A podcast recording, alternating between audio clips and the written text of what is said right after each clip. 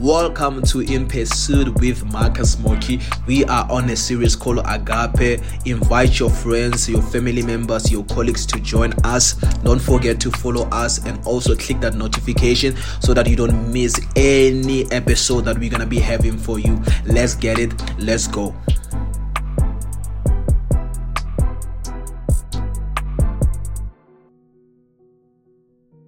His love heals. That is the message that I have for you that His love heals. Maybe you have lost all hope. You feel discouraged, maybe even help, helpless.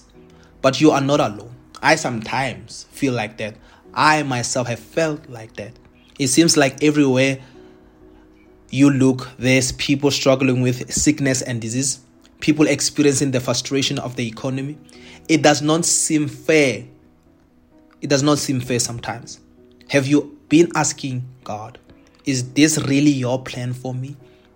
Is this really your plan for us? Do you really love us? Do you really love me? I have asked myself those questions and also have asked God those questions. But I thank God for the word of God that reminds us of who we are in Christ. What if I told you that God does not want you to be bitter or to experience heartbreak or disappointment? That He wants us to experience a total freedom of experience the love that heals. The love that heals. Many believers in Christ have been taught that whatever happens in their life is God's will. Hmm. Surprising. I've experienced that also. In other words, if one person is healthy, the other is the other is sick, it is God's will. But if you look in the Bible, you will see that that is actually not true. Go and check it out. If you read the Word of God, you'll find that that is not actually true. That you are not born to experience hardship. You're not born to experience poverty, sickness, and all those things that the enemy oppresses us with. That is not God's past, it's not of God's plan in your life.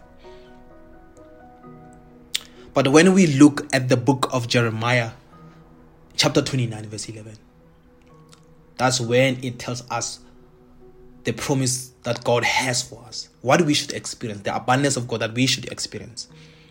We find out that the truth that sets us free, we find out the truth that sets us free. Where God says through Jeremiah, For I know the plans I have for you, says the Lord. There are plans for good and not for disaster, to give you a future and a hope. This, this is the plan that God has for us. Not to experience hardship, but the plans to do what? To give us a future and a hope. A hope that does not disappoint us. A hope that does not disappoint us. When we look at John 10, verse 10, say, Jesus says, The thief comes to steal, kill, and destroy. I have come that they may have life, that they may have it more abundantly. How amazing is that? That is the gospel. That is the good news that God has for us. We are to experience trials and tribulations, but we are not to remain in those trials and tribulations because His mercies are new every day. His love endures forever. Come on, somebody. So, Jesus came so you may have life and have it in abundance. Jesus came, so Jesus died for us to have a life that is full of abundance, a life that is full of healing, victory, and prosperity. So, these two verses alone are testifying that God's will is not for you to be poor, to be poor, I mean, sick, hating, but to prosper in spirit as you prosper in health to prosper in spirit as you prosper in health. Psalms 147, verse 3. Come on, let's go. Psalms 100, um, 147, verse 3. He heals the broken hearted and binds up their wounds. He heals the broken hearted and binds up their wounds. God delights in seeing us in peace. God delights in seeing us in peace because in our peace, that's where we are able to produce much, much more fruits. You can never produce, you can never cultivate um, um, um, um, effectively if you are full of fear, insecurity, if you are stressed, you can never cultivate the land effectively. So it gives him joy to heal our heart, to heal our broken hearts and bind up our wounds. That is the true gospel that that is that is not interested only in our stomach, but in the welfare of our spirit man. Because the body will perish, but the spirit will remain. Most importantly, you are a spirit. That, that, that, that's one of the things that you need to understand that you are a spirit.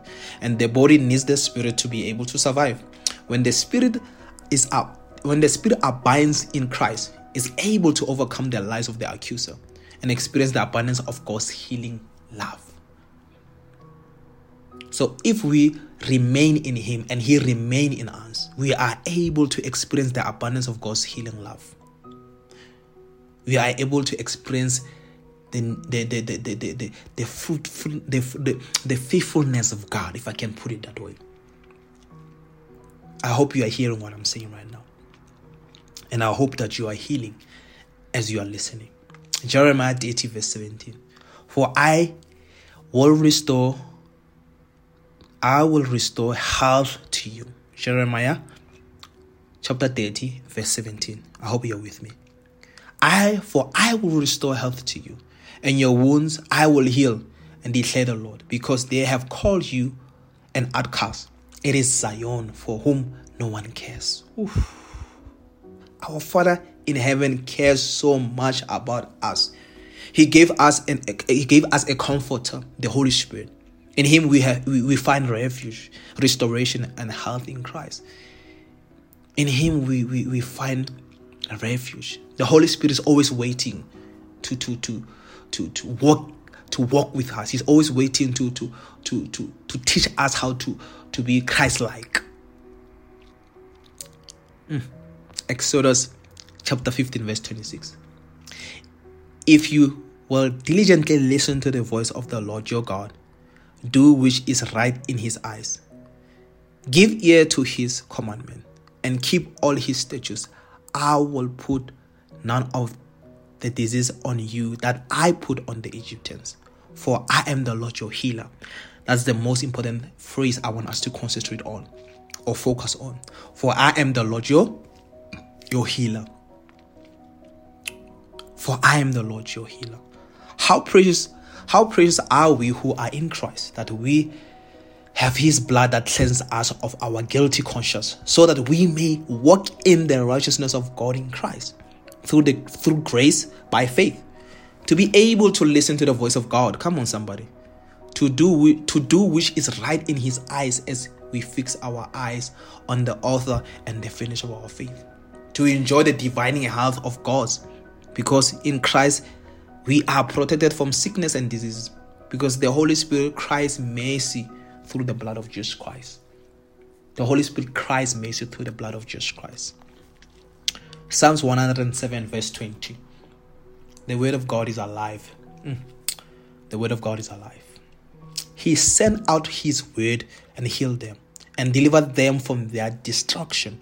He sent out his word, healed them, and delivered them from their destruction.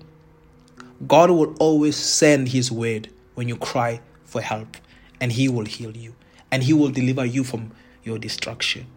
But he wants much more for you. He wants much more for you. He wants you not to be a slave to sin, but He wants you to be a slave to righteousness. Because in righteousness, you go from glory to glory. In righteousness, you become a new creature. In righteousness, you become what He has intended you to be. You walk according to His purpose. He wants you to experience the healing love daily that gives you joy, peace. Come on. First Peter chapter 2, verse 24. He himself bare our sins in his body on the tree that we might die to sin and live to righteousness. That we might die to sin and live to righteousness. That's God's love. That's Christ's love there. By his wound, you have been healed. By his wounds, you have been healed. So we are healed by the wound of our Lord Jesus Christ. So the phrase that I want you to keep in your heart as I'm about to close God is our great physician in Christ through the power of the Holy Spirit. I want you to keep that in your heart that God is our great physician in Christ through the blood, through the power, I mean, of the Holy Spirit. And also, yes, there is power in the blood of Jesus Christ. Jeremiah 17, verse 14. Heal me, O God. Heal me, O God. Heal me, O Lord. I shall be healed. Save me, and I shall be saved, for you are my praise. Heal me, O Lord, and save, and I shall be healed. Save me, and I shall be saved, for you are my praise. How powerful is that? For God is your praise. In Him, He in Him we are able to praise because of His goodness. It can be argued that the best place to begin any battle or to cry for your deliverance, healing, and restoration is in your knees, is in our knees. Whatever it is, it can be crying for your health, your family, your home, your soul. When you draw near to God in prayer, you will find healing for your spirit, body, and soul. When you listen and meditate and wait for His direction and instruction and guidance, because He cares and loves you beyond measure, and He wants to lead you with His unfailing love, you will find rest in Him. You will find rest in Him. I'm about to close.